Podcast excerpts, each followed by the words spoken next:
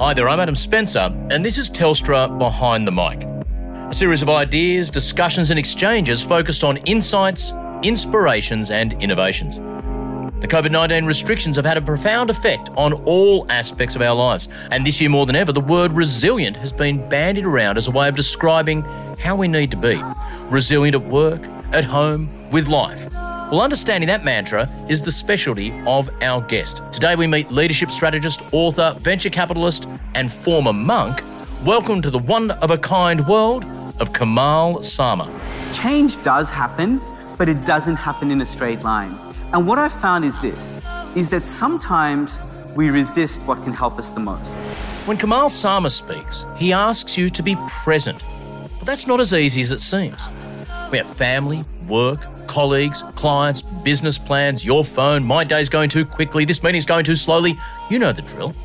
Life is an amazing way of getting in the way. He only asks for your attention as he may have a few handy clues to optimize your approach to all of that stuff, to make you more resilient to the pressures of life. Scarcity of time makes us feel very stressed. And I think stress is bad because being stressed is the opposite of thriving. Kamal's approach to life is a little bit different to the rest of us. He'll tell you as a teen he was, and I'm quoting him here, a dorky Indian kid with no friends who became a gun youth rugby player and even dreamed of being the first Indian Australian Wallaby. Well, surprise, surprise, that didn't quite work out, but he's had an amazing life. He's journeyed through being a strategist, venture capitalist, author, and even monk. So was born in India. Uh, came to Australia when I was four years old. Grew up in the lovely, lush Blue Mountains. Uh, dorky Indian kid, no friends. Discovered rugby union. Go figure. you get really popular. Um, started playing a lot of rugby and got very popular. Uh, started chasing too many girls. My parents didn't know what to do with me. They thought, ah, we can fix this guy. So they sent me to become a desert monk in India. Uh, in a monastery for seven years, skipped high school, um, 12 to 14 hours of yoga and meditation a day. Came back to Australia, was 19, couldn't go to school, went to TAFE, uh, did an honors degree in economics, MBA, joined a company called McKinsey, funds management, venture capital. Yeah, that's kind of me. You, you, you, there's a quote of yours. I've got a couple of your quotes here today. I find them quite powerful. I'm not an expert in resilience. I'm a student of resilience. And in some ways, that captures a, a, a quite challenging and, and, traumatic moment in your life. Are you comfortable telling us when, yeah, what, what sure. that quote in some way reflects? So, life was great until it wasn't. Um, when my life turned around was with the death of my first child. When she died, I went from feeling fantastic and wonderful to couldn't couldn't get up in the mornings. Mm. Um, and I really struggled. I could have easily become an alcoholic, a drug addict. I could have lost everything. And I almost did, I think. I was lucky I had something in my background, which was my monastic training, my yoga, my meditation that I went back to. Mm-hmm. And the reason why I think I'm a student of resilience um, is for two things. I think I've been a huge um, student of philosophy, both Eastern and Western. And time and time again, it's easy to live life when things are good. Yeah. when you really discover yourself is when things are not so good. And that's why I've been fascinated by resilience, both from an Eastern perspective and Western perspective, from a molecular perspective, from a genetic perspective, from an endocrine perspective, from a mental, psychological, philosophical perspective. And I love reading all of that stuff. The thing I want you to unlearn today is this stop managing your time. A lot of people are addicted to time management. And, here's the thing a lot of people are oppressed by time. The ticking clock of life is something that Kamal wants to rage against. We've all heard many times work to live, don't live to work. But Kamal Sarma wants to take that even further. So time management's great, but it's so last century. so we need to move from time management to energy management. What I mean by that is that people are oppressed by time. You ask how you are really, really busy. We, you know, we are sucked dry of uh, of time. You know, even if you give somebody an hour extra in the day, they feel this sense of lack, this sense of scarcity. So we need to shift to going from time management to energy management. Energy management is making sure that you give your best energy to the most important tasks and the most important people.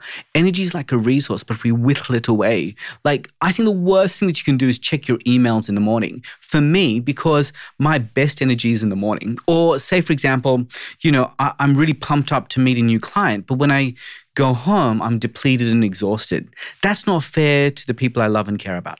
Yeah, Daniel Pink, for example, talks about the, the, the, right time of day to get to know when people are at their peaks and their troughs.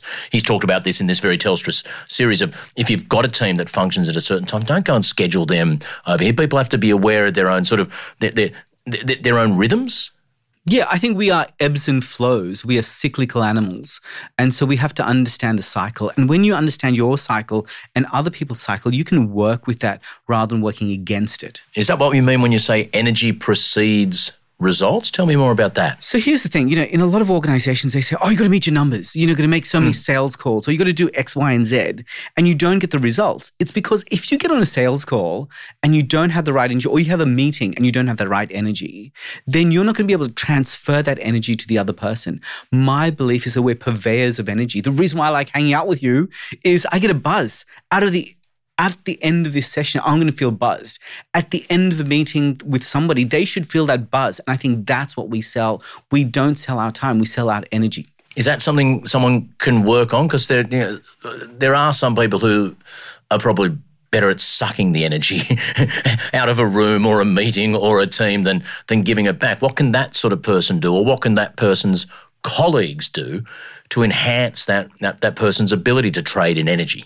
It's a big question. I think the first step is awareness. You have to take, you have to have some awareness. Most people, you know, there's people that suck the energy out of the room. Mm. They have NFI. They have no flipping idea of whether they take the energy out of the room. That's number one. Number two is you got to take accountability for your energy. So, like, I could do this. You know, imagine this. You know, come home, I go to my my family. Hi, honey. Hi, kids. I'm tired. I'm exhausted. But the next minute, the client rings and go, Hey, how you doing? Like, what the? So that's not fair. So I think I can take accountability for the energy I bring into a meeting. I I take accountability for the energy I bring home. And that first 30 seconds that you go into a meeting, that you go in, they're sacrosanct. They're really important. They determine the efficacy of the next evening or the next hour. And then number three is master your energy. Most people haven't mastered their energy. What do you mean by that? So um, you know, if I'm in a bad place, the last thing I should be able to should be doing is going to um, a meeting, or the last thing I should be doing is going home. If I'm feeling depleted and exhausted, the last thing I should do, or I've had a crap day, the last thing I should do is open that door at home and suck the energy out of the room. Maybe I could spend 10 minutes in a park before I open the door at home and just center myself and make sure that when the family comes to talk to me that I'm there present to listen to them. Kamal, you tell a great story about the head of the American Psychological Association seeking out a monk to get the secret to life itself. He approaches the monk. Take the story from there and what's the message? So here's what happens. So this this psychiatrist wanted to understand why is it the psychiatrists have such crappy lives. So he does all this research, and he because the stats are in there, their stress levels, their divorces, all sorts of stuff. It's t- it's a tough job being a psych. It's a tough job, and you know you think that psychiatrists should have amazing lives. They know so much about the brain and the mind. So he does all this research from all the professions, and he finds out monks and nuns have the highest level of kindness, joy, compassion, all that kind of stuff. Rocks up to the monastery. The psychiatrist sits down Monk totally ignores him. First hour goes, second hour goes, third hour goes. Psychiatrists are really ticked off, can't deal with it anymore. The monk walks up and starts to pour a glass of water for the psychiatrist. Keeps on pouring, keeps on pouring until it overflows. The psychiatrist goes, Whoa, whoa, what are you doing? It's too full. Nothing's going to go in. The monk speaks for the first time and he says, You're right. No matter how good my stuff is, you are too full. What I find is that shift happens in our lives and it empties us out. And we can either choose to put things into our cup that are empowering or disempowering. Unfortunately, sometimes we're too full of ourselves that we don't allow the good stuff in. And it's funny, we live in an age of abundance, but we still are so oppressed by time. And a scarcity of time makes us feel very stressed. Being stressed is the opposite of thriving.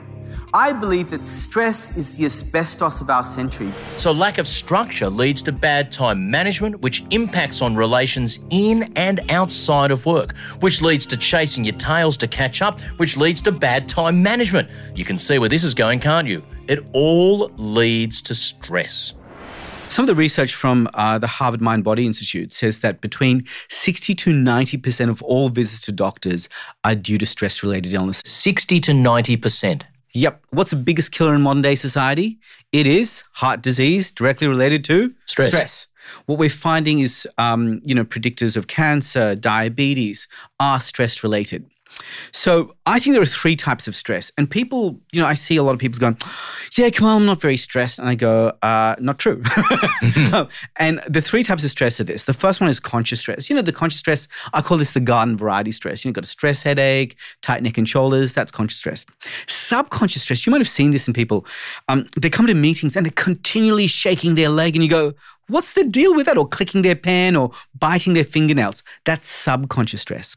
The third one is unconscious stress. And, you know, when I'm doing presentations and stuff like that, I ask people, have you ever experienced this? You go to sleep, then you wake up more tired than when you went mm, to bed. Mm. What is the deal with that? And the thing is that we're still unconsciously stressed. Or here's the other thing that's worse even. You go to sleep and then three o'clock in the morning go bing and you're bright as a bunny. Mm-hmm. That is unconscious stress. That stuff is really hard to deal with because you're not aware of it. And some people say they're, they're not stressed, but they still manifest those kind of things. Because some amount of stress or some forms of stress are positive for the human condition, aren't they? Yeah, there are two types of stress. Um, what you're talking about, um, it's eustress and distress, and they have very different cortisol and adrenaline type type profiles. The type I'm talking about is not eustress. I'm talking about distress. Distress is the chronic stress. We're designed for eustress. You know, like um, sh- long, you know, long lows with occasional highs. What we're not designed for is long highs with occasional lows when you go on holidays. Okay, so so in a work environment, in a work environment, in a work environment, presentation has to be made tomorrow. Bang, boom, nailed it. Good. Back, keep chugging along, chugging along, chugging along. That, that's that's a that's a, a positive stress moment. That, yeah, kind of, but it's more like this. You know, oh my gosh, I'm worried about my job. I'm worried about the numbers. I'm worried about for you know months on end and then deliver something. I'll go on holidays. Ha, and the first two days of the holidays, you're sick as a dog. it's because all the adrenaline, noradrenaline, cortisol's leached out of your system and your body goes, stuff you. Um, so that's what I mean by uh, the distress, that chronic stress that stays at peak levels. You're grinding your teeth, you're not being able to go to sleep properly, that kind of crap. The last few months have seen a, a lot of added stress and people thrown into a situation they simply didn't see coming. What what have you observed about work practice, life practice over the last couple of months that might be applicable going forward? I've seen two aspects um, that have really come about, um, and it's two ends of the spectrum. One is loneliness; people are feeling mm-hmm. incredibly mm-hmm. lonely, and the other one is overwhelm. And I think it really depends on your family situation. If you've got a working home office, if you've got kids at home, and or you're homeschooling, and these two ends of the spectrum are interesting. Um, the loneliness piece uh, is interesting because I think, I think um, Pascal said uh, all ills of man start with his inabilities to sit in a room by himself. So we. Mm. We struggle with loneliness, but I think, you know, we have to explore loneliness, solitude, and aloneness. And for some people, they've had to explore it um, in this time. I used to travel a lot. And loneliness was hard for me. But now I use it as periods of solitude and aloneness, which is very different to loneliness. So that's number one. Number two, overwhelm. I, I think what a lot of people are discovering is that you know, with overwhelm, you need three things to work on that. And we talk about the three R's. And that's you need good routines, you need a good rhythm, and you need good rituals. A lot of people are trying routines, but they're missing out rhythms and rituals. Let me just explain to you. Yeah. So routines, you get up in the morning and you do exercise, and that's unconscious. Um, rhythm, like we we like rhythms in life, you know. So we are we are cyclical beings. That's what we started to talk about that initially. Um, but you need to have a rhythm. Like a lot of people are losing their weekends because they're working all the time. A rhythm is a weekend. Uh, a rhythm is a date night. A rhythm is where you do something differently, but that gives you a rhythm to the week, the month. And the last one is rituals. And rituals are interesting. Rituals are hyper awareness. So, one of the rituals we've started in our home is at six o'clock to make that distinction between work and home, is we light candles throughout the house. And that shifts Okay. the work to, to home now. And you've said that people crave certainty, and we're in a more uncertain world in some ways than ever before. It touches on that some of that ritual and rhythm stuff. What, what, what are your observations uh, uh, of the way this has impacted on people's resilience? Wow. I think people are learning more about their own levels of resilience through this period. Um, there's some amazing research around people who win lotteries versus people who win, who survive cancer. Um, the people who win lotteries immediately after they're incredibly happy. Two years post, their level of happiness and joy is actually dropped. It's the opposite for cancer survivors. So initially, when they're diagnosed, their level of happiness goes down, but two years later, they seem to their level of happiness is higher. And the reason they've kind of hypothesized for this is because when you have a traumatic event, you discover what's really important to you. I'm hoping that through this period, people have discovered more of what's important to them, that they discover what life is all about. You're the chairman of Amicus Digital and the Are You OK think tank. Is it too early to say what Are You OK is seeing about people's state of mental well-being at the moment? One of the things I find is that we're all going through a shared experience and our levels of uncertainty are increasing dramatically. I have a decompressing buddy and I think it's really attuned with the Are You OK message. A DCB. DCB. Tell me about your DCB. How I'll does tell you that what my? DCB is. So, um, you know, my business has been impacted greatly because we do training programs. I do keynotes. Um, so we've gone from really good to oh, crash, crash and burn. But you know, so are other people, and I kind of feel almost indulgent to talk about my fears and my stresses. So what I did early on in the piece, I called up one of my buddies and I said, "Hey." I would like to just have a bitch session with you every now and then. Mm. And so we do have a joint bitch session because a lot of people are saying, oh, you know, you have to look on the bright side. Yeah, you do. But also, you've got to acknowledge that you're feeling some of these emotions. Hmm. And I don't think you should suppress your emotions. I don't think you should decompensate on another people, on another person, your emotions. I think you should decompress. So with my buddy, I've been Having a vent, get it out having somewhere. an event, connecting with them, and I have permission to talk about my challenges with them and vice versa. So when it comes to the world post COVID, whenever that might be, what's what's one human element that you've been empowered in in hearing about that can carry us in and through? So I think this has been a wake up lesson around leadership. We need the leaders that are humble enough to listen to the scientists, that are humble enough to listen to the medicos, that are not just fixated on votes and populist theory. I think if there's one thing that we can learn, and one of the things that the leaders around the world are really responding to them, they have made sure that the scientists and the health workers are superstars. What I want to come out of this is, like yourself, Adam, that the scientists are out there. I think we should be having parades. I think we should have kids saying, Yeah, I want to be an epidemiologist. I want to be a virologist. I want to be a geneticist. I think we are now learning that we are not economies, but we're communities. And what builds thriving communities are not the investment bankers, are not the politicians. They're the scientists, they're the doctors. They're the people that we're going to need uh, to, to help this species thrive.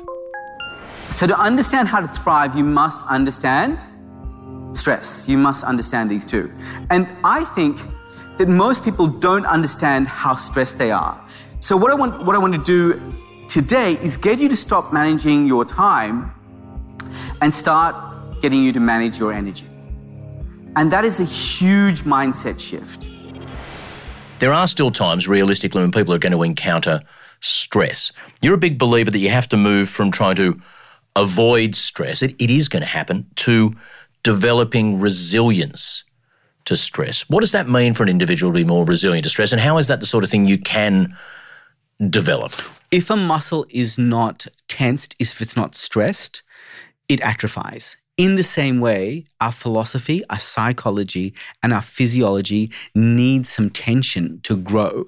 So the more you put challenges on yourself, that challenges your psychology, your physiology, and also your philosophy. So as you go through life, the more minor challenges you can put, the more bench strength you will create as opposed to just being faced occasionally with a, a, a gigantic block you just can't get over because you've not, you know, you, you practiced in that zone before? Yeah, it's like just sticking to your comfort zone. The best way to not be stressed is sit on your couch and not do anything. Uh, what we need to do is we need to put ourselves into challenging situations. Get up and speak, like speaking in public. Bloody hell, that's challenging. Go and do it. And when I started to speak in public, I knew I was scared, but I did more and more of it, as you would have. Mm. And then you start to increase that muscle strength, you increase that bench strength. And then you look forward to having those, um, you know, going on stage. In the same way, if you don't want to have a challenging conversation, have a a little bit of a challenging conversation. They get bigger and bigger and bigger, then you're more likely to have more challenging conversations. Okay, so give me give me give me three handy tips. This is from Kamal, the former monk, corporate strategist, would be wallaby, any way you want to pitch yourself. Give me give me three handy tips that I can incorporate into my daily life and my work life that, that, that, that are the essence of your message. Fine. Look, so I'm a reformed monk. Yep. so take this with bias. uh, number one is I think it's really important to rest your mind, not just numb it. People have. I've heard you say that before. Rest your mind. Don't just numb it. Walk me through that. So, resting your mind is through meditation, through contemplation, maybe going through a walk in nature. Numbing your mind is watching or binge watching Netflix or having a drink to calm you down. That doesn't rest your mind, it numbs it. Initially, it feels the same, but it's fundamentally different in terms of its long term consequences. When it comes to meditation, a lot of people think, I'd love. I'd love to have enough time to be able to dedicate 20 minutes a day to meditation. But people I know who do it say, trust me, you spend that 20 minutes at the front of the day, you earn it back across the day being more relaxed, more efficient, less stressed. You create more than 20 minutes of benefit in the day if you take that 20 minutes to start. Is it that simple an equation? It is it is very much like that, but I the one thing I would disagree with is don't start with 20 minutes, start with 2 minutes. Yep. Put your timer on for 2 minutes. Sit just be still, listen to the birds, listen to the traffic, whatever, just for two minutes, see what happens. So I think two minutes is a great place to start. Kamal, tip number two. What have you got for us? Tip number two is focus on connection, not just interconnection. We're an incredibly interconnected world. WhatsApp, Facebook, LinkedIn, it's Instagram, it never stops. Try and spend some time on connection, connecting to yourself and connecting to the people that you really care about. Put the phone away, pause, and be present to them. What's your final takeaway message, Kamal? Aha, okay. I think what can radically change your life is make sure you give your best energy to the people who will come to your funeral. I'll repeat that. The best way to live an amazing life is give your best energy to the people who will come to your funeral. A lot of the time, we give our best energy to the people who are important, but from a long term resilience perspective, they're not going to be there for us. So if you can come home and light it up like you're going to the most important meeting in your life, that will be powerful. It's been a wonderful conversation, so much to get through. Final thing I need to know before I let you go. What position would you have played as the first ever Indian Australian Wallaby? Ah, oh, there's no, no, no question. I'd be the hooker. Kamal Sarma, thank you so much. A big thanks to Kamal Sarma for bringing his insights from across the many facets that he represents. A loss to the Wallabies was a gain for the rest of us. You can also check out the other podcasts in this series with great guests. Bernard Salt on the growth of trust in our culture post this hibernation of COVID 19. Charles Duhigg on how your habits, both good and bad, can work for you. And Daniel Pink as he unearthed the secret motivation behind perfect timing. I'm Adam Spencer, and this has been Telstra Behind the Mic.